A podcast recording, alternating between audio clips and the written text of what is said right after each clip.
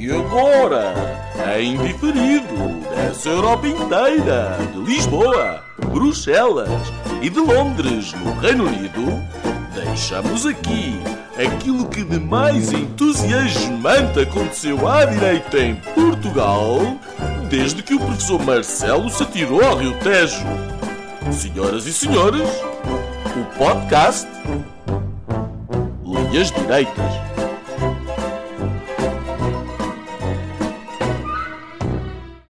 Boa noite, sejam bem-vindos ao Linhas Direitas, T2P3, que é, como quem diz, ao terceiro programa da segunda temporada do podcast. Estamos a gravar na noite de quinta-feira, 3 de novembro, numa semana em que finalmente, e tal como prevíamos no podcast da semana passada, confirmou-se e Espanha tem finalmente um governo. Rajoy continua como primeiro-ministro e aposta num governo de continuidade, mantendo, por exemplo, o ministro da Economia, que tem a pasta também das Finanças. As polémicas em torno da Caixa Geral de Depósitos continuam e António Domingos, atual presidente, continua debaixo de fogo, sobretudo por parte do PSD. Prevê-se que amanhã o Orçamento de Estado seja finalmente aprovado pela geringonça, o segundo. Um velho tema muito caro ao Bloco Central voltou à atenção política e vários assessores políticos do atual governo demitiram-se por falsas licenciaturas, ao que, a este propósito, o Bloco de Esquerda preferiu esconder o incómodo e optou por lembrar o nosso querido amigo Miguel Relvas, esse académico da política. Diria que este propósito esqueceram do caro engenheiro José Sócrates. O assalto à liderança do PSD finalmente, enfim, veio para o centro da vida político-partidária nacional, com o ex-Jotinha Pedro Rodrigues, uma espécie de testa de ferro de Manuela Ferreira Leite e Rui Rio, a assumir uma clara oposição a Pedro Passos Coelho. Ainda sobre o caso das licenciaturas, e neste contexto o CDS veio à pressa pedir a demissão do Ministro da Educação. Finalmente, e depois de vários meses de espera, o Supremo Tribunal Britânico veio decidir que o governo da Theresa May não pode acionar o artigo 50 do Tratado de Lisboa e, portanto, o Brexit, sem que exista uma discussão e uma decisão prévia por parte da Câmara dos Comuns. Este, aliás, vai ser um dos temas que vamos discutir hoje. A uma semana das eleições americanas, Donald Trump parece que recuperou parte da diferença que tinha face a Hillary Clinton e os mercados tremeram. Este vai ser, aliás, o primeiro tema que vamos discutir no podcast de hoje. Itália, infelizmente, sofreu mais um terremoto. Pelo contrário, França, felizmente, para a França, obviamente, conseguiu um acordo, digamos, secreto, para poder não cumprir as metas do déficit inscritos no Tratado Orçamental. A União Europeia e o Canadá finalmente assinaram e acordaram o Tratado CETA, de livre comércio. Marcelo atravessou o Atlântico para conhecer a múmia Fidel Castro e, segundo o próprio, ficou rendido ao charme de Havana. Esperemos que não ao de Fidel Castro. O Sporting perdeu e fica mais longe dos oitavos de final da Liga dos Campeões. O Ministro das Finanças voltou a falar mal de Portugal e a geringonça mostrou os dentes. Durão Barroso está, afinal, em compliance com o Código de Ética da União Europeia, não ETA, e mais uma semana e o ramo português continua a monte. Numa nutshell, é esta a introdução da semana. Hoje vamos falar sobre três temas, dois deles de cariz claramente internacional, um deles de cariz internacional, mas com um foco bastante relevante no contexto da política portuguesa. Vamos começar com as eleições nos Estados Unidos, depois passaremos para o que se está a passar no Reino Unido, no Brexit, em torno do Brexit e da decisão hoje anunciada pelo Supremo Tribunal Inglês e, finalmente, passaremos como terceiro tema final para a cimeira da CPLP. Começando pelos Estados Unidos e uma vez que estamos a menos de uma semana das eleições norte-americanas, tal como eu disse, Trump parece que recuperou terreno face a Hillary Clinton, pelo menos é o que revela a última sondagem do Washington Post. Isto vai no seguimento de, na última sexta-feira, o FBI voltar ao caso dos e-mails e do servidor privado usado pela candidata democrata. E, enfim, uma vez que a senhora se encontra em apuros, mais uma vez, Barack Obama entrou finalmente na campanha para um fortíssimo apelo ao voto anti-Trump. Felizmente, pelo menos para mim, já faltam poucos dias para esta maratona eleitoral com mais de um ano terminar. Enfim, como jeito de nota, pergunto ao Afonso... com qual dos candidatos aqui achas que enfim, a pergunta parece um pouco de miss, mas com qual dos candidatos é que achas que o mundo vai ficar mais seguro quarta-feira? Mais seguro? Eu acho que nenhum inspira grande confiança, aliás tem sido essa, enfim, o balanço que se pode ter tirado até agora do debate nos Estados Unidos, no fundo, e para tu puxares esta questão da segurança, é porque se tratou de umas eleições, desde as primárias, de Trump ou não Trump, e tem sido essa a tónica numa estratégia vencedora do Donald Trump, vencedora nas primárias e agora, quer dizer, já é vencedora pelo facto de chegarmos a uma semana das eleições, é já na próxima terça-feira, e o Donald Trump, aquela figura estranhíssima, com o cabelo estranho também, enfim, chegar a esta altura ainda como candidato a presidente dos Estados Unidos. Mas eu gostava porque a sensação que nós temos, gostava de enquadrar aqui a nossa, pelo menos a minha perspectiva. Se nós fizermos, ou melhor, daquilo que nos chega, da comunicação social, essencialmente da portuguesa e da europeia, sobre as eleições, é um bate-boca que não, quer dizer, eu vejo agora um excerto das agressões verbais de uma parte à outra e ontem era the crooked Hillary Clinton, quer dizer, ele está a chamar crooked à Hillary Clinton há 6 meses para aí, e portanto não há grande novidade, e por isso eu não sei se a sensação que eu tenho é estar a ver em repeat o mesmo debate até a insanidade. Dentro da insanidade que são aqueles dois candidatos. Mas eu referia-me aqui a esta perspectiva, pelo menos a perspectiva em que eu me encontro. Eu olho para duas figuras que se aproximam da Casa Branca, cada uma pior que a outra, quanto a mim, porque apresenta sempre o Donald Trump como uma figura esquisita, mas a Hillary Clinton, quer dizer, não inspira assim tanta confiança. Mas, fazendo um zoom in e depois um zoom out a esta questão, se nós fizermos um zoom in, ou seja, ir para a realidade do eleitor americano, é muito mais do que este bate-boca que está em jogo.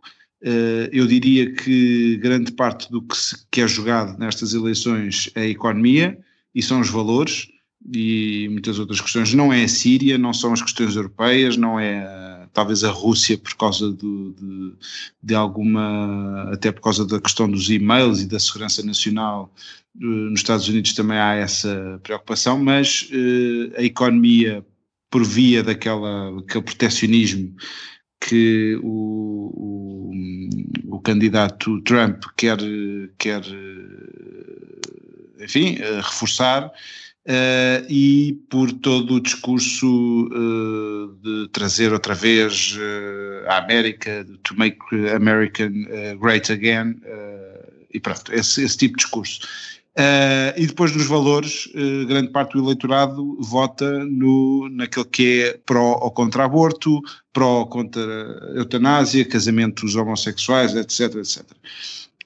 Mas se fizermos um zoom out, temos a perspectiva que bate naquilo que me perguntaste, que é o zoom out do tabuleiro em que tudo isto está a ser jogado, que é um tabuleiro estranhíssimo, cada vez mais perigoso, de um conflito na Síria que não se resolve, longe disso, de interferências nas eleições americanas por parte da Rússia, com sinais de Putin, etc. E eu acho que aqui é que bate, e foi certeira essa tua pergunta, porque eu não sei até que ponto é que a ideia que as pessoas têm é que, e tem sido levada, aliás, já foi tema várias vezes de campanha, se os americanos querem ou não dar a Donald Trump e àquela figura o botão da bomba atómica, e a narrativa andou muito à volta disso, o homem é louco, é um sociopata, etc. Mas, como nós sabemos, as instituições nos Estados Unidos são mais fortes que o presidente. E, portanto, um presidente Trump, desse ponto de vista, não estando eu aqui a fazer a apologia nem a apelar ao voto de Trump, eu se votasse nos Estados Unidos desta vez, ou não votava, ou se calhar, enfim, não vou dizer em quem que votaria, porque não sou americano, não tenho nada que votar, ainda bem que não tenho esse dilema. Mas tens uma ideia em quem votarias? Opa. Agora fiquei curioso, Afonso. É assim, eu se... Vamos então portugalizar as eleições. Se eu fosse tão americano quanto sou português, eu teria à minha frente, fazendo assim uma comparação um bocado esticada, a Edite Estrela, de um lado, portanto, aquele tipo de política de plástico e de assim, uma permanente na cabeça. Mas o cabelo da Maria de Belém é mais parecido, não? É? O cabelo da Maria de Belém é mais parecido, diria. Talvez eu. Mas eu estou a dizer é mesmo aquele arquétipo da política de esquemas e de estar, enfim, de tudo o que é mau na política, não sei, pelo menos é o que me transmite a figura da Edite Estrela, muito próxima do Sócrates, enfim, aquela coisa pegada, apresentando-se até com uma capa de pluralismo, socialismo, etc.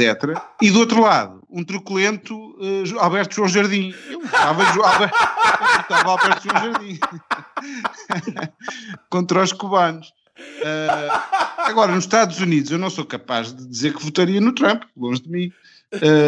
Nos Estados Unidos teria feito muita força para que o Sanders ganhasse.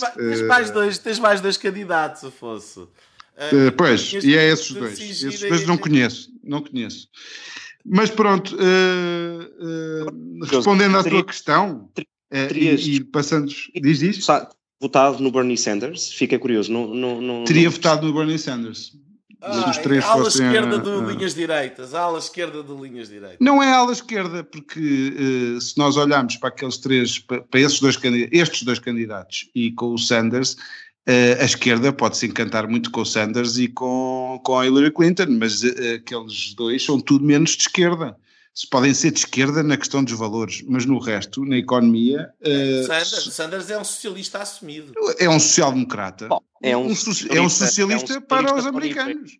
Aliás, é um comunista para os americanos. Mas os americanos, quer dizer, estão noutra liga.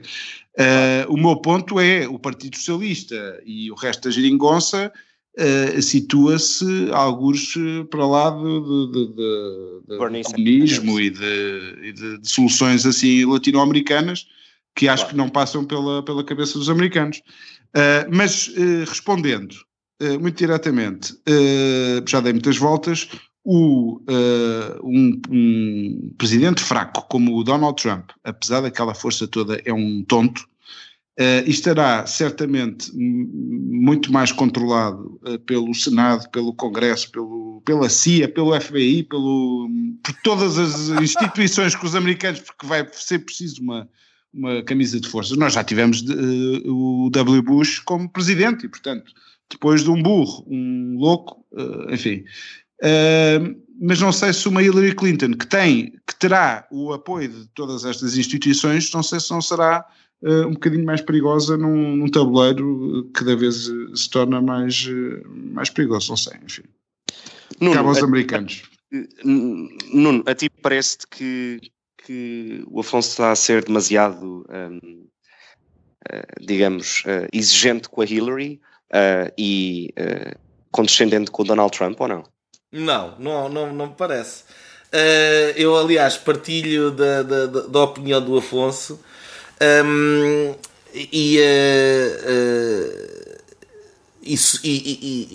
Aliás, estou de acordo com muitas das coisas que ele disse, não com a sua aferição do Bernie Sanders. Eu entro o Alberto João Jardim e Edite Estrela, realmente.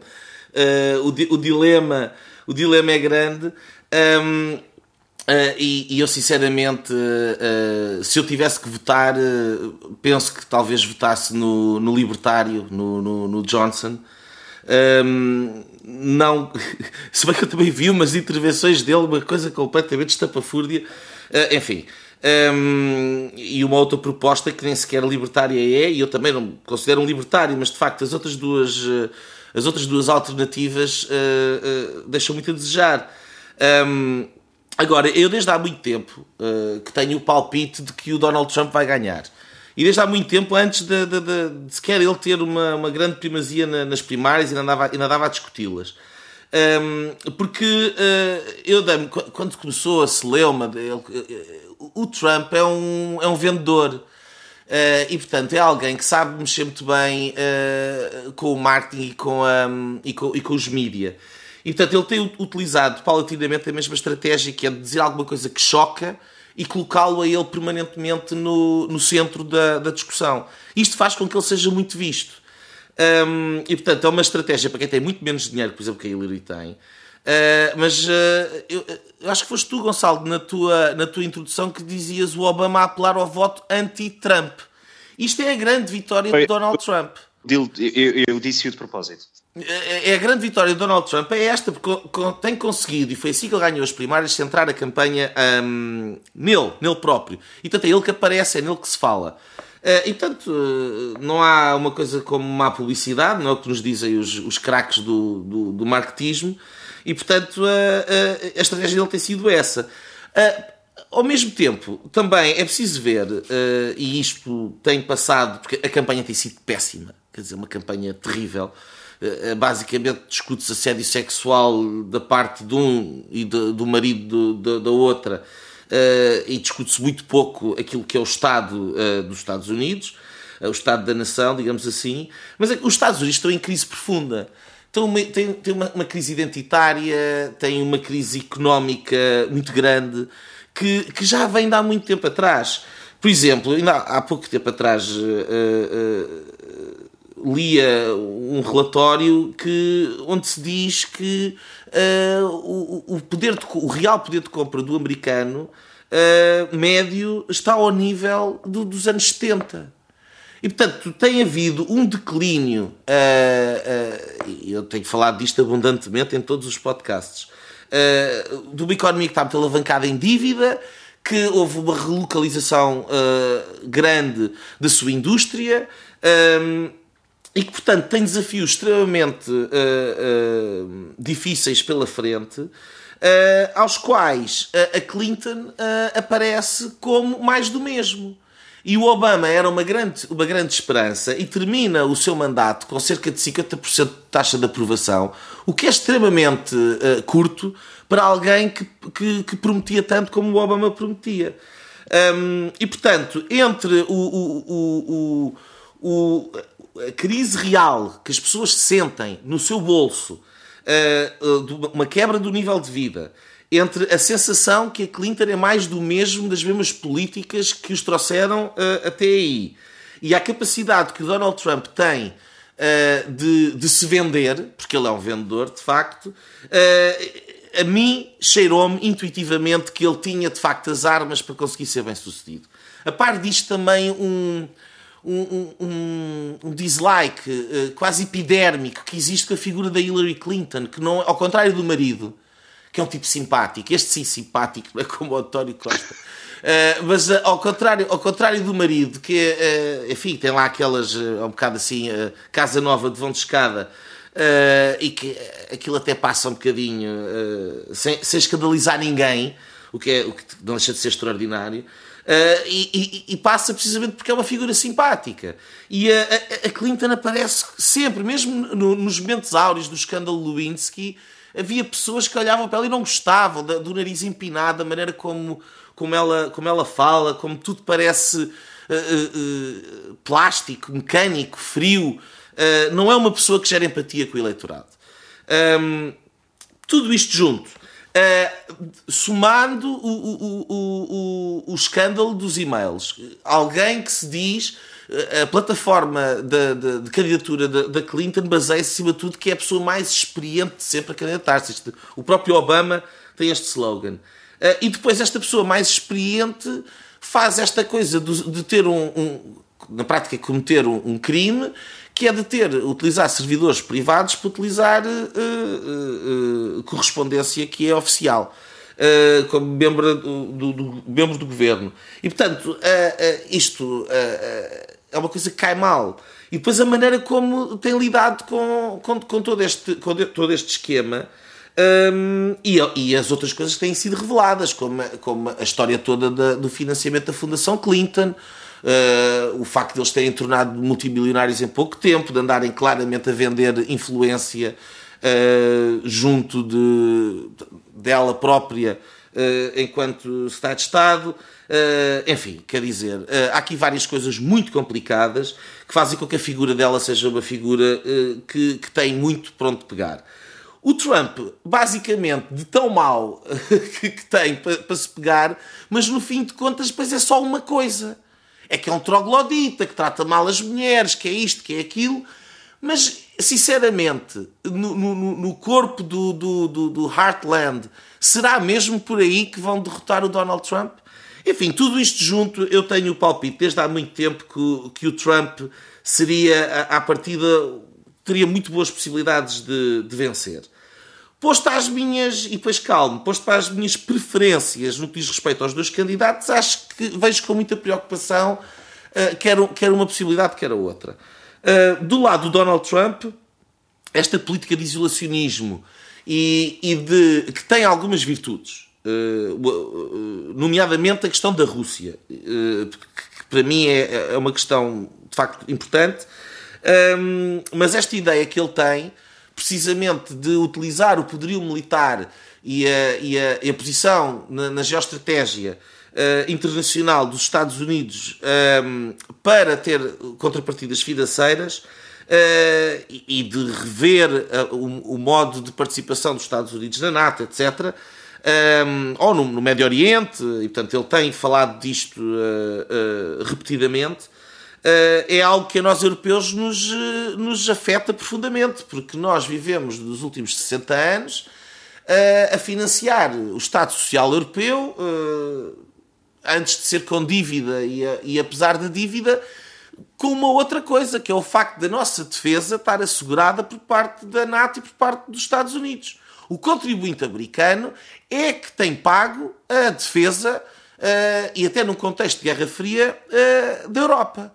E, portanto, se tivermos uma revisão do posicionamento estratégico dos Estados Unidos nesta matéria, daquilo que tem sido a posição dos últimos 60 anos, é algo que vai exigir por parte da Europa, e num momento muito complicado para a União Europeia, uma noção do que é que quer fazer relativamente à sua defesa. Ou decidimos ir pela paz perpétua kantiana e achamos que não é preciso, de facto, ter forças armadas, ou então, se temos que ter forças armadas e temos que investir nisso, o que é que vamos deixar de gastar, em que é que vamos deixar de gastar para ter esse dinheiro? E, portanto, uma presidência de Trump pode ter desafios diretos neste aspecto para nós. Da Clinton, acho muito preocupante tudo aquilo que o Afonso disse, mas eu gostaria de focar a questão russa, que me parece completamente descabida.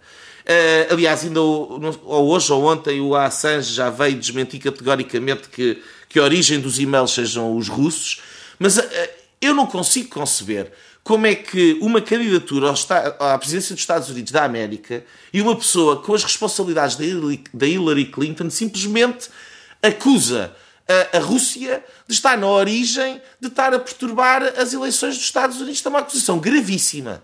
Gravíssima. E nós, neste momento, saiu agora há 3 ou 4 dias uma sondagem que diz que 60% da população russa, e é preciso ver que eles veem outros programas do que aqueles que nós vemos, 60% da população russa acha que a questão da Síria pode desenvolver uma terceira guerra mundial. E, portanto, a completo desnorte dos Estados Unidos na questão da Síria, do Médio Oriente, etc., a par deste discurso beligerante por parte da Hillary Clinton, o facto da estratégia ser dela em parte e de ser a continuação de uma estratégia que está errada, isso daria um tema para vários podcasts, e ao mesmo tempo escalar este discurso beligerante contra a Rússia, a mim deixa-me extremamente preocupado. Não vejo nada de bom disto. Então, mas decide-te lá, voto útil, Trump ou não Trump? Não, eu penso que votaria no Johnson, no candidato... Não, mas não podes, estou-te a pedir o voto numa das duas hipóteses, ainda vivemos, que é o doloroso. Ainda vivemos a democracia, no mínimo posso votar em branco, não? Gonçalo, e tu? Não, eu acho Trump que é capaz de... Não Trump, sem dúvida, Hillary all the way. Começo pelo fim. Começo pelo fim nessa questão, quer dizer, não, se fosse eleitor norte-americano não teria a menor dúvida e, aliás, já teria votado, porque, enfim... alguns dos estados já começaram a votar e se vivesse num estado onde já se começou a votar já teria votado sem dúvida Hillary Clinton, e não é por especial amor à senhora ou por nada que se pareça, é porque de facto acho que o perigo de ter na Casa Branca Donald Trump é gigante, e não há justificação para não votar na Hillary Clinton quando do outro lado quem existe é Donald Trump. Há, aliás, um vídeo muito engraçado de ontem, do Late Night com o Seth Meyers, em que ele coloca a questão de forma muito divertida nestes pontos. É como se fosse uma balança. Por um lado, temos uma candidata que de facto tem um caso de polícia... abraços com o FBI, a questão dos e-mails, como já falámos, e do outro lado temos um candidato, o candidato Donald Trump, que tem problemas de acusações de assédio sexual por parte de várias mulheres, não revela a sua declaração de rendimentos na campanha, quando todos os candidatos, desde sempre, quer republicanos, quer democratas, o fizeram. Quer construir um muro para dividir os Estados Unidos do México, considera os mexicanos seres inferiores, quer abolir o Islão como religião nos Estados Unidos. É mau demais. É que é mau demais, portanto, não é possível. Eu voto no Johnson. Não é possível, perante uma situação destas, não votar na Hillary Clinton. E não é porque se goste muito dela, é porque de facto a alternativa é muito má e é, na minha perspectiva, extremamente perigosa. Indo ao ponto do tema, indo ao ponto inicial e porque é que chegámos aqui. O Partido Republicano, enfim... por várias circunstâncias, está tomado pelo Tea Party. E, portanto, as alternativas mais prováveis ao Donald Trump eram elas mesmas muito más. Quer dizer, Ted Cruz e Marco Rubio eram igualmente candidatos ou potenciais candidatos nomeados do Partido Republicano, todos eles muito maus. E, portanto, também não eram alternativas sérias. Do lado democrata, a forma como a Hillary Clinton foi eleita também ela em si foi muito feia.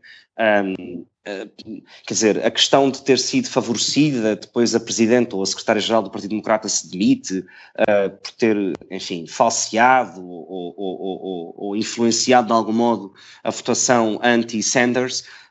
E, portanto, a forma como estes dois candidatos surgem como nomeados dos respectivos partidos foi em si muito má. Agora, quer dizer, eu não tenho a menor dúvida de que ela, Hillary Clinton, é claramente uma melhor escolha do que ele. Eu tive esta semana numa conferência na Holanda, no início da semana, e um dos tipos que falou num dos painéis, dizia uma coisa muito interessante, que é, vivemos numa altura em que o mundo adotou uma postura brutalmente protecionista, muito conservadora, anti-comércio internacional, anti-globalização. E Trump representa tudo isso. Ora, não é possível conceber que hoje temos melhor qualidade de vida e existe muito mais qualidade de vida em desenvolvimento económico, social, etc., do que existia há 5 ou há 10 anos, mesmo com a crise, porque isso é um dado real, sem conceber que é porque existe maior liberdade económica e que essa é a causa do resultado que hoje temos, de existir essa mesma maior qualidade de vida, em sentido, enfim, em termos latos, obviamente. Depois há um aspecto que a mim, e o Nuno já mencionou, que a mim me parece de especial interesse, que é a posição um pouco imprevisível que Donald Trump tem em relação à NATO e ao papel que a NATO tem nos dias de hoje. Ora, isso tem um impacto brutal, tal como o Nuno disse, para a Europa, e isto seria obviamente tema para outro podcast, mas se calhar seria um bom pretexto, caso Donald Trump vença as eleições e caso os Estados Unidos revejam a sua posição face à NATO, que a União Europeia, por fim, decida ter um exército que eu acho que faz todo sentido. Um exército conjunto, um exército comunitário, digamos assim. Por outro lado, há um aspecto da pré-campanha, da campanha, perdão, que veio ao de cima no último debate entre os dois candidatos, que tem precisamente que ver com o facto de ele não admitir o óbvio, que é, se perder as eleições, reconhece esse resultado e, portanto, essa derrota. Ora, eu acho que este é um ponto essencial destes últimos dias da campanha, mais do que os e-mails, mais do que a nova investigação do FBI, este é o ponto essencial da campanha. É termos um candidato de um partido como o Partido Republicano, em 2016, a pôr em causa potenciais resultados caso para caso eleições. Ora, isto é o descrédito total na democracia norte-americana como a conhecemos e como sempre a conhecemos e nas instituições que dela fazem parte. E, portanto, se por um lado eu concordo com o Afonso em que diz que, de facto, o Presidente, apesar de tudo, está bastante limitado pelas próprias instituições, quer as eleitas, quer as não eleitas, do sistema norte-americano e como funciona o próprio país. Por outro lado, o facto de termos um candidato como Donald Trump, um presidente como Donald Trump, aliás, acho que não há nada de bom aí, é tudo mau. É mau para as relações internacionais, é mau porque não vamos reconhecer os Estados Unidos como sempre os reconhecemos, e mais difícil do que não reconhecer os nossos inimigos é não conseguir perceber se ainda continuamos com os mesmos amigos. E não perceber qual será a posição dos Estados Unidos na relação com a Europa e na relação com o mundo e com esta parte do mundo, como sempre conhecemos, acho que é muito perigoso. Portanto, há aqui um grau de imprevisibilidade sobre Donald Trump, que tem a ver com a própria personalidade do tipo em si, que joga muito nesta eleição. Ora, tentar, e com isto termino, tentar reverter esta situação deste populismo, acho que é claramente, vai ser a grande batalha da Hillary, como caso ganhe as eleições, e assim espero, e assim acredito que ganhe as eleições, vai ser tentar reunir e colar uma América que está claramente partida. Porque aqueles que vão votar em Donald Trump vão efetivamente votar em Donald Trump por ele e contra ela. E, portanto, há aqui dois opostos que de um modo, estão num confronto direto como, diria que nunca existiu na sociedade norte-americana. Por outro lado, e este é um risco, que é tal como aconteceu em 2000 com Al Gore Bush, é que nos votos finais e nos votos totais, Hillary Clinton, de facto, possa ter mais votos em população, mas não conseguir mesmo assim ser eleita porque o número de eleitos para o colégio é inferior ao Donald Trump. E isto é um risco, porque se isto acontecer numa América tão dividida, quer dizer, não diria que estejamos perante uma potencial guerra civil, mas estamos perante um país partido ao meio, claramente. E isto é um risco brutal para o mundo. Lebreiro, queres acrescentar mais alguma coisa ou partimos para... Duas ou três notas.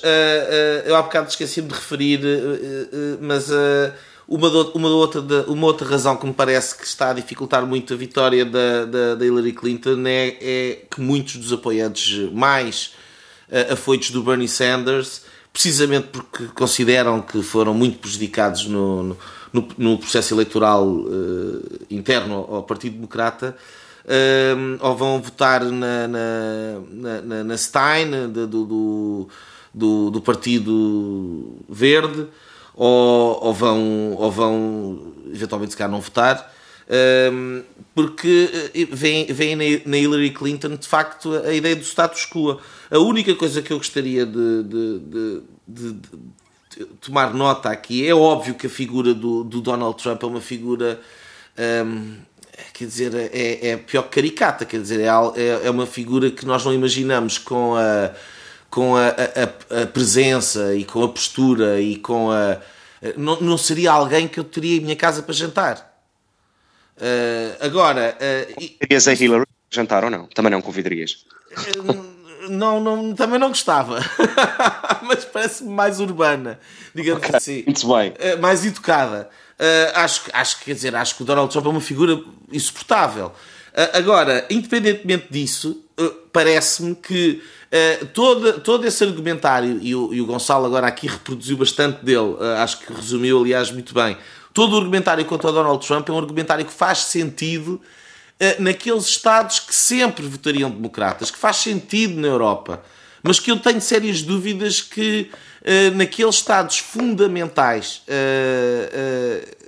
Não vão mexer nos Estados republicanos, obviamente, e nos swing states não sei se será aquilo que as pessoas querem ouvir. Tenho dúvidas. E, portanto, a única coisa que eu aponto de que o Gonçalo dizia é que nós hoje vivemos muito melhor. Mas é precisamente isso. O Donald Trump aparece, como aparece outros fenómenos noutros países, aparecem porque o status quo, e nos Estados Unidos a Hillary Clinton, o status quo podia ser o middle name dela, em vez de ser Rodham, podia ser Hillary status quo Clinton, representa precisamente uma quebra da qualidade de vida, uma quebra do rendimento disponível das famílias. E é precisamente por isso, e a sensação de que é mais do mesmo que vem aí, que as pessoas se viram até para uma figura tão improvável como esta, que diz aquilo que diz, e continua a ter os resultados que apresenta. Não, isto, mais do que tudo, demonstra como a Hillary Clinton é uma máquina de data. Enfim. Aliás, a esse propósito, o que temos hoje é eleitores que sempre votaram, ou que tipicamente votaram no Partido Democrata, e que olhavam para o Partido Democrata como, enfim, uma fonte de um acesso a mais direitos sociais, etc., etc., hoje a votarem precisamente ou a afirmarem que votarão Donald Trump, precisamente porque têm medo da livre circulação de capital, da livre circulação de pessoas, etc, etc. Ora, é nisto que eu acho que os partidos, enfim, tanto republicano como democrata, precisam de refletir. E o mesmo se passa na Europa. É que resposta é que se dá a este tipo de pessoas, que na prática é como se fossem quase como que marginalizadas do processo de globalização. Quer dizer, o Donald Trump diz que vai proibir empresas norte-americanas de deslocalizarem para, enfim, para a China, para o México, etc. Por exemplo, isto é óbvio, grande parte das operações das empresas de automóveis europeias, por exemplo, como a Volkswagen, atuam para o mercado norte-americano a partir do México, precisamente porque têm custos de operação muito mais baixos. Quer dizer, o Donald Trump não pode obrigar a que a Volkswagen deixe de fabricar carros no México para passar a fabricá-los nos Estados Unidos. Vai fazer tarifas, não é? Quer dizer, e, portanto, bom, mas para isso tem que acabar com o acordo que existe de livre comércio entre o México, os Estados Unidos e o Canadá, que aliás, foi assinado pelo Bill Clinton. E, portanto, enfim... É um bocado este tipo... E que ele diz que quer renegociar. Pois. É assumidamente, ele quer renegociar porque diz que é péssimo, que... E portanto, atenção, eu não estou aqui a dizer que os argumentos do Trump são fantásticos. O que eu estou a dizer é que eles, mais importante do que se o homem se mete com... ou meteu, ou como é que lida com as mulheres... Aquilo que os eleitores estão mais interessados em saber é se ele dá resposta aos anseios deles. E eu não tenho dúvidas que este discurso do Trump dá resposta aos anseios de muita gente. Senhores, temos que avançar. Seja como for, vamos nos livrar dos... A Marine Le Pen está a fazer a mesma coisa em França. Dos vídeos cool do Obama, que já não há pachorra. Ou é com o Jimmy Fallon, ou é cantar num carro. Este videoclipe, aliás, este videoclipe desta presidência acabou neste belo ramalhete de dois candidatos, Edite Estrela versus Alberto João Jardim, americano. Muito bem, passamos ao próximo tema. O Brexit. Pois, cabe-me a mim a introduzir. Bem, tu já referiste que o Supremo Tribunal Britânico deliberou hoje que o artigo 50, portanto o célebre artigo que permite a um Estado-membro acionar um mecanismo de saída da União Europeia, só será evocado ou acionado mediante, portanto de acordo com o Supremo Tribunal Britânico, só poderá ser acionado mediante uma aprovação no Parlamento, o que é algo complicado considerando que a predisposição pelo Brexit no Parlamento pode não ser precisamente aquela que permitiu a vitória no referendo, e portanto isto vai fazer aqui baralhar um bocadinho as contas em relação àquilo que já se adivinhava como um processo muito complicado e que agora ainda parece mais complicado. Ó Gonçalo, tu achas que vai haver Brexit ou achas que não vai haver Brexit? Eu hoje fiquei com sérias dúvidas de que o Brexit avance, ou pelo menos da forma como estávamos a pensar que viesse a acontecer. Portanto, como o Nuno muito bem disse, hoje saiu a tão, enfim, esperada decisão do Supremo Tribunal Britânico. Esta decisão, do meu ponto de vista, certa, portanto é uma decisão que tem precedente e, portanto, não é uma decisão nova. O que vem na prática fazer, acho que é essencial, enfim, esmiuçar esta questão, não vem dizer só que é o Parlamento que é soberano sobre o acionar ou não do artigo 50 do Tratado de Lisboa. O que a decisão vem dizer é que, de facto, e isto é pacífico desde o Bill of Rights, portanto já tem vários séculos, qualquer lei aprovada pelo Parlamento Britânico, portanto pela Câmara dos Comuns, só é revogada ou alterada mediante uma alteração ou uma aprovação de uma nova lei por parte desse mesmo Parlamento, que é ele em si mesmo soberano. Ora, existe uma lei de 1972, aprovada de novo, repito, porque eu acho que este ponto é essencial, aprovada pelo Parlamento Britânico, que permite a livre circulação de pessoas de Estados que hoje são membros da União Europeia. E, portanto, era uma lei que já previa para o futuro que qualquer Estado-membro da União Europeia atual à data de 72 ou que viesse a aderir teria livre acesso teria acesso a entrar, a sair e a circular dentro do Reino Unido, equiparada a qualquer cidadão britânico. Ora, esta lei de 1962 é muito anterior ao Tratado de Maastricht, que prevê precisamente as 4 liberdades, sendo uma delas a livre circulação de pessoas. E, portanto, é essa lei que está em causa. E, portanto, só o Parlamento, como ator soberano na política britânica, é que pode revogar essa lei. Ora, aquilo que o artigo 50, aquilo que acionar o artigo 50 trará é precisamente a eliminação das 4 liberdades que estão previstas e que sempre se verificaram no Reino Unido, que é a livre circulação de pessoas, de capital, de bens e de serviços, enfim, de estabelecimento.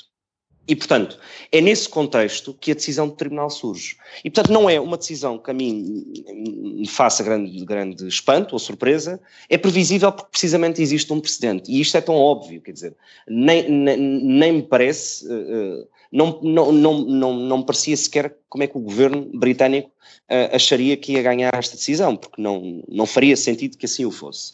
Ora, isto tem, enfim, consequências políticas imediatas, que é, de facto, mesmo que o governo faça um apelo da decisão, portanto recorra da decisão, a verdade é que, enfim, duvido que quem venha a decidir desse recurso decida de forma diferente, porque é óbvio, e o precedente está lá e é claro. E, portanto, é claro que quem vai ter que, antes do Governo poder acionar o artigo 50, a decisão tem que ser tomada pelo Parlamento. Ora, o Parlamento é, como se sabe, e é público, maioritariamente pró-União Europeia e anti-Brexit.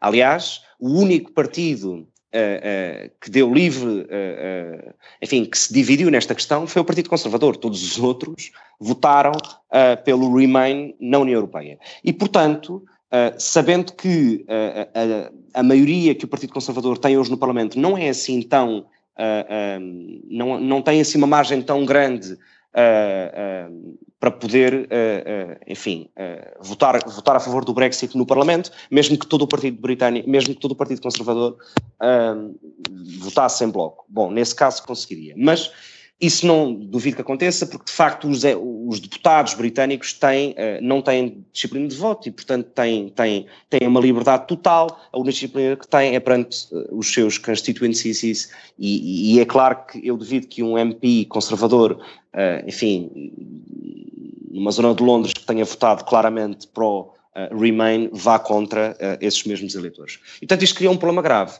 Cria um problema grave para o governo, que vai ter que, enfim, ignorar a decisão, o Parlamento ignorará a decisão do referendo, que na prática, enfim, há um deputado conservador que diz uma coisa muito simpática, diz uma coisa muito engraçada, aliás, que é, quer dizer, e ele é um claro, é a oposição clara ao atual governo, e porque ele é bastante pró-União Europeia, em que ele diz, quer dizer, isto foi na prática perceber qual era a sensibilidade das pessoas. Portanto, ele nem sequer considerou isto um referendo. E, de facto, o referendo no Reino Unido não é vinculativo, é meramente opinativo, digamos assim. E, portanto, o Parlamento não tem que seguir essa decisão. Agora, já sabemos que, obviamente, isto cria vários problemas políticos associados a isso. Isto, das duas, uma.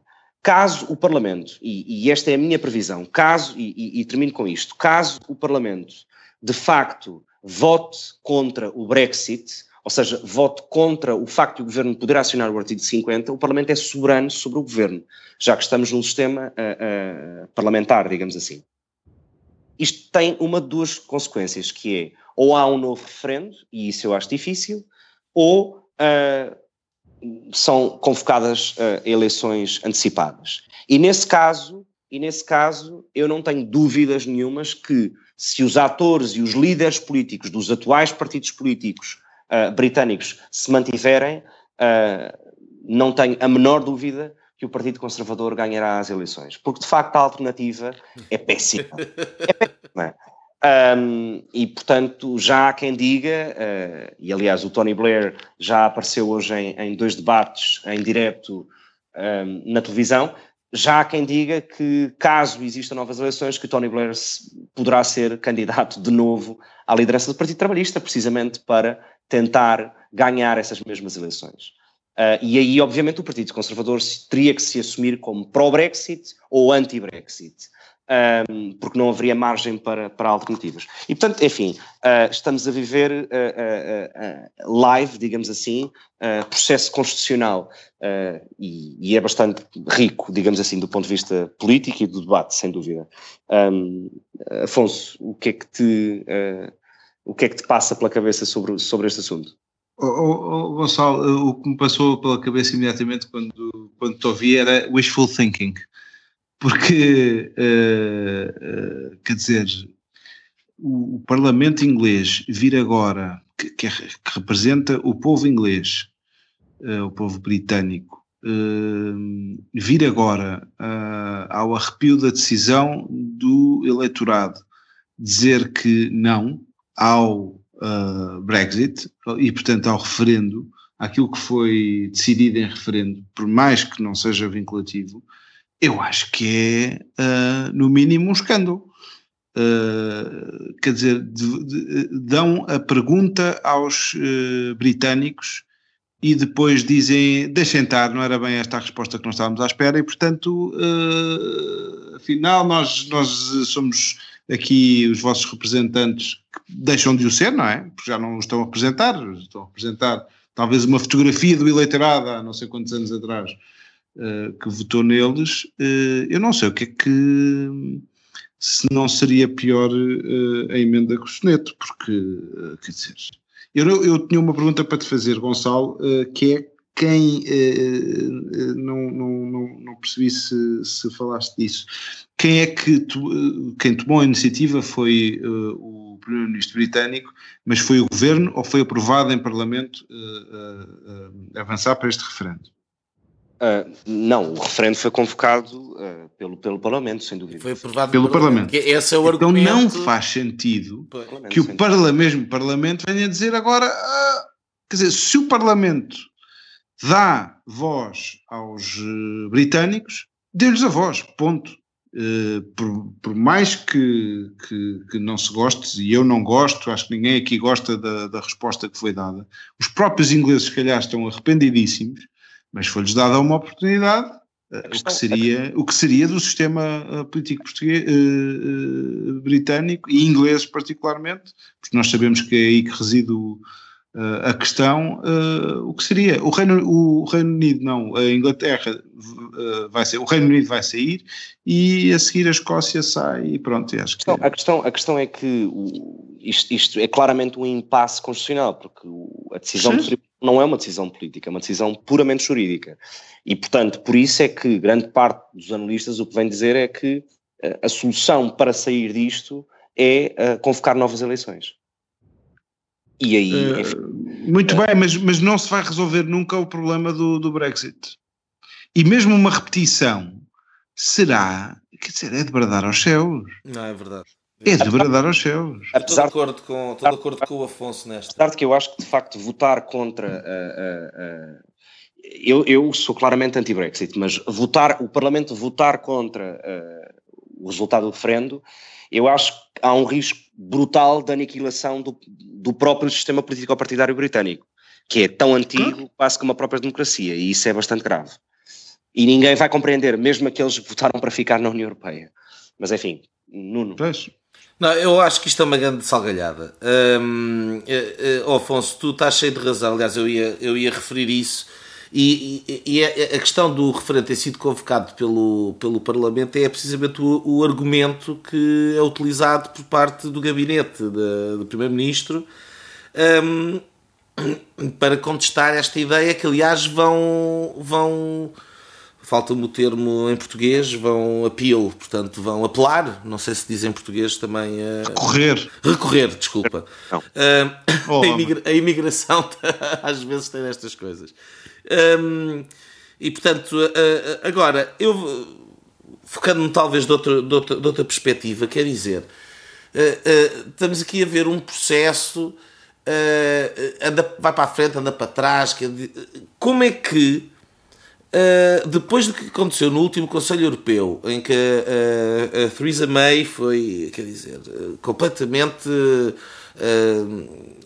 posta de lado e tornada irrelevante, aliás, de uma forma até um pouco agressiva,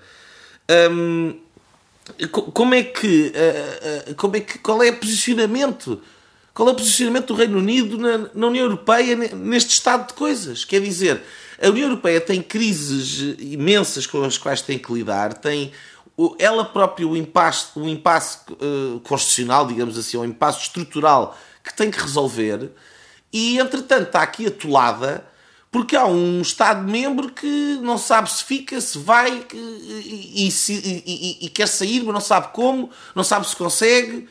Quer dizer, tudo isto é uma embrulhada tremenda que afeta não só o Reino Unido, que, aliás, esta incerteza continuada, estamos a falar de se calhar passar os próximos 2 anos nesta incerteza, economicamente para o Reino Unido é pior do que uma decisão rápida que agora estão fora e logo sei como é que vai só resolver o assunto.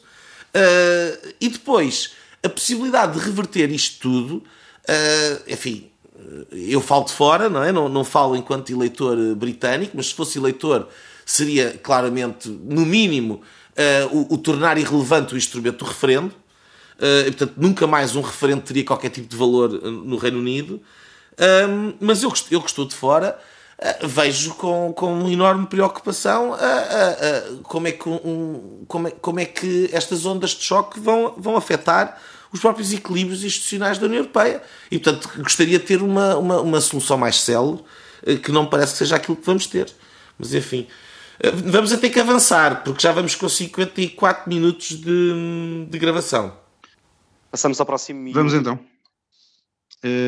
Então cabe-me a mim introduzir, como dizia o Gonçalo, o último tema, a Cimeira da CPLP. Esta semana decorreu no Brasil a 11ª Cimeira da Comunidade dos Países de Língua Portuguesa. A Cimeira foi precedida pela visita a Cuba, já referida pelo Gonçalo na introdução, do Presidente da República, Marcelo Rebelo de Sousa, e precedeu também a Cimeira Ibero-Americana, que teve lugar, se não estou em erro, na Colômbia.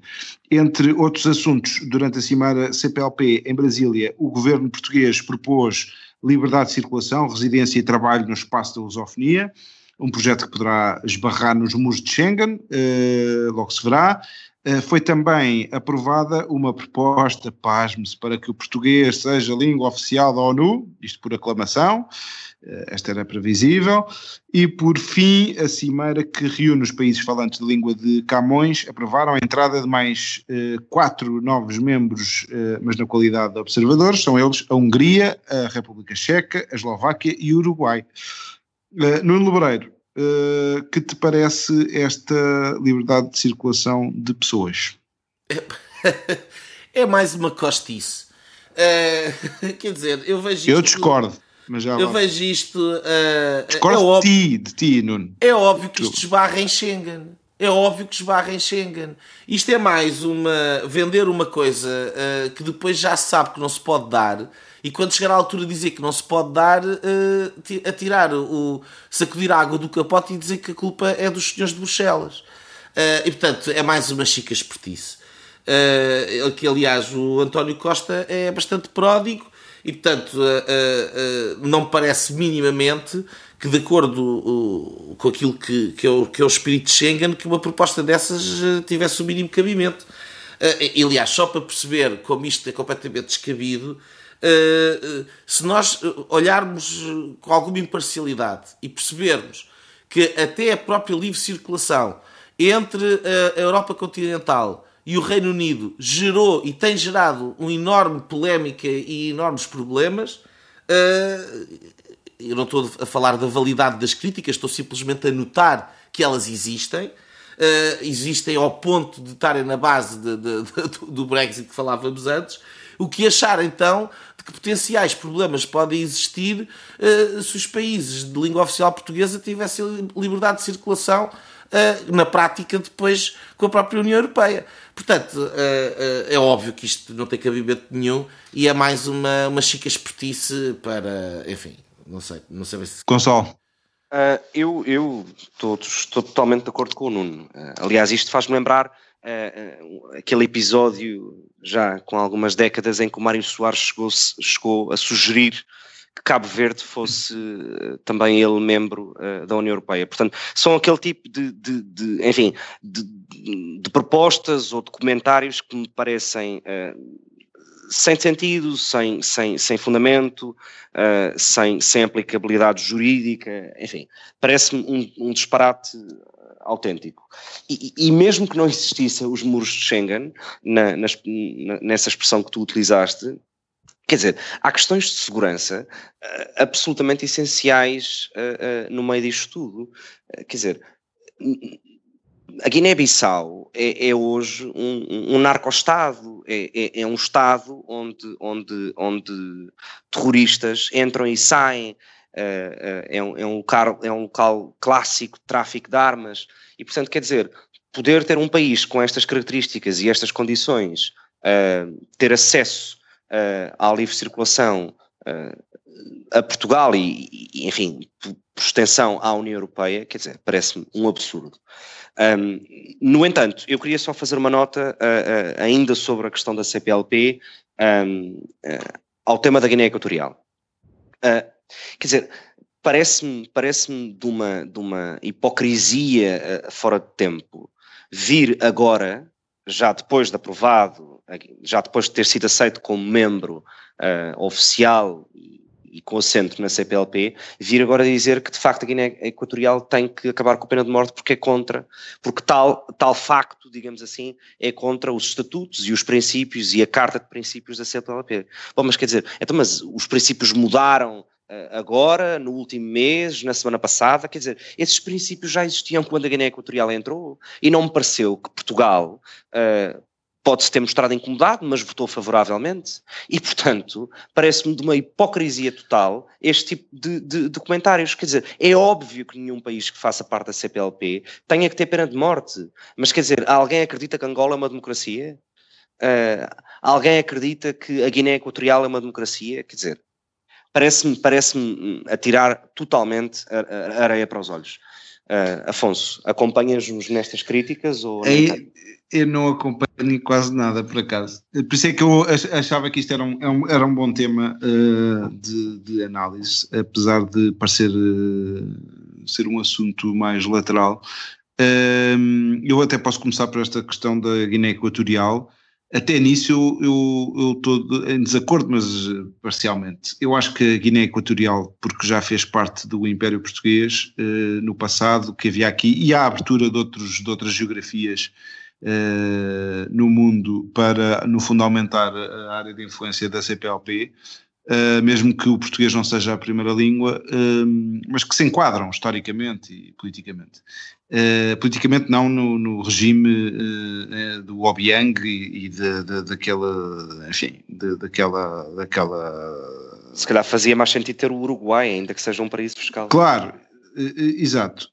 Não pelo facto de ser paraíso fiscal ou não, mas, ou da circunstância atual, mas por ter sido um país iniciado em Portugal, etc., pelas ligações culturais que há, históricas.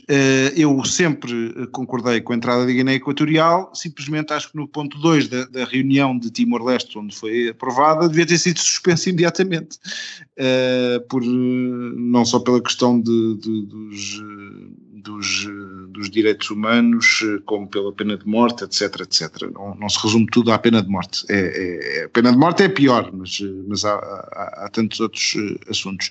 Indo muito diretamente à questão que vocês focaram, eu acho que, primeiro, antes de mais, a circulação entre fronteiras, eu aqui vocês acusem-me de ser a esquerda da direita, ou de ser anárquico, ou o que for, eu aqui sou, de facto, bastante libertário, como vocês gostam de falar em relação à economia, da circulação em todos os países no mundo de pessoas. Eu já sabia que o Lebreiro, particularmente, não concordaria nunca. Por isso eu sou tendencialmente completamente anárquico. Lírico e sonhador e utópico. Sonhador, utópico, como quiseres. Acho que é indecente o que se passa. Um moçambicano não pode sair do seu país. As dificuldades que um moçambicano ou um angolano ou um guineense ou um cabo-verdiano têm para sair do seu país são incríveis, e nós que vivemos aqui nesta gorda Europa não temos essa noção, e portanto eu já conheci histórias enfim, de pessoas concretas desses países ou de alguns destes países, e é indecente aquilo que o Ocidente faz, por mais justiça ou mais egoísmo que este mundo tenha. Criou um muro, e esse muro, para mim, é uma questão de direitos humanos. No geral, claro que depois temos que particularizar e olhar para as coisas como elas são. Depois, eu acho que é compatível com Schengen. Espanha conseguiu que, com alguns limites, quase todos os países da América Latina, e eles não têm uma coisa como, não têm uma CPLP, eles têm precisamente a Cimeira Ibero-Americana, que é uma plataforma. Eles nunca conseguiram reunir a espanholidade, ou o que é que eles chamam aos países que falam espanhol. Têm esta união que até precisaram do Brasil e de Portugal para, no fundo, colar ali algumas pontas que a Espanha não consegue sozinha.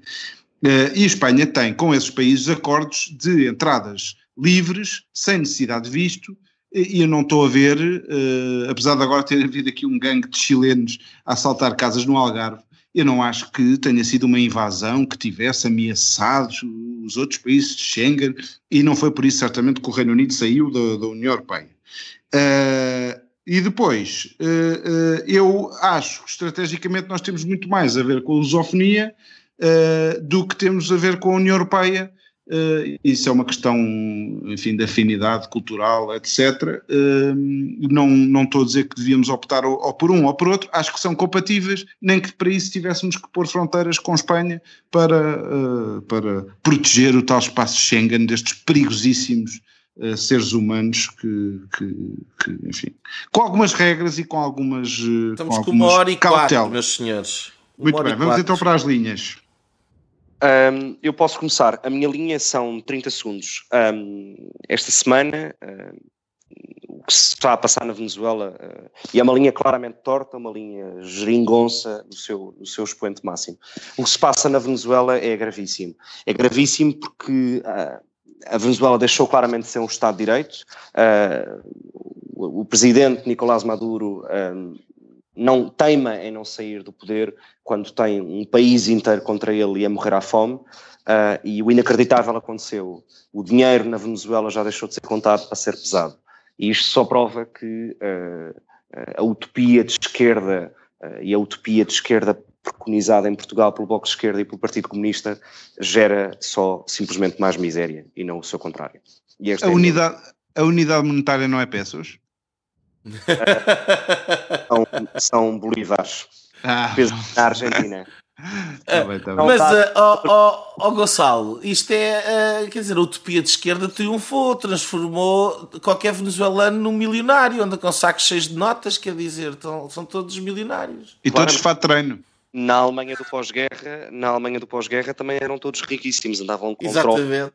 É isso mesmo, e até são tão ricos que eram tão ricos que usavam as notas para queimar nas lareiras, nas salamandas, para se aquecerem no inverno. Precisamente. Enfim, esta é a minha linha. Nuno. Olha, a minha vai para, já foi referida aí por vocês, vai para a vergonha, é uma linha tortíssima também. Para a vergonha que foi esta prestação do professor Marcelo Rebelo de Sousa enquanto presidente da República Portuguesa, a ir bajular um ditador que subjugou durante décadas toda uma população à miséria, à fome e à violência, e que foi lá cumprir um sonho de criança, que era conhecer o Fidel Castro. Os sonhos de criança do professor Marcelo Rebelo de Sousa são irrelevantes, mas que utilize a presença da República para fazer cumprir os seus sonhos de criança é uma falha institucional gravíssima. E, portanto, isto, aliás, é até uma linha dupla, porque é dupla porque o ato em si é péssimo, e depois o próprio branqueamento deste ato e a forma como passa impune na comunicação social portuguesa também é ainda uma outra dimensão do negativo que eu vejo nisto, que é branquear aquilo que é uma ditadura e o oposto de todos os valores que o Presidente da República Portuguesa devia defender e advogar.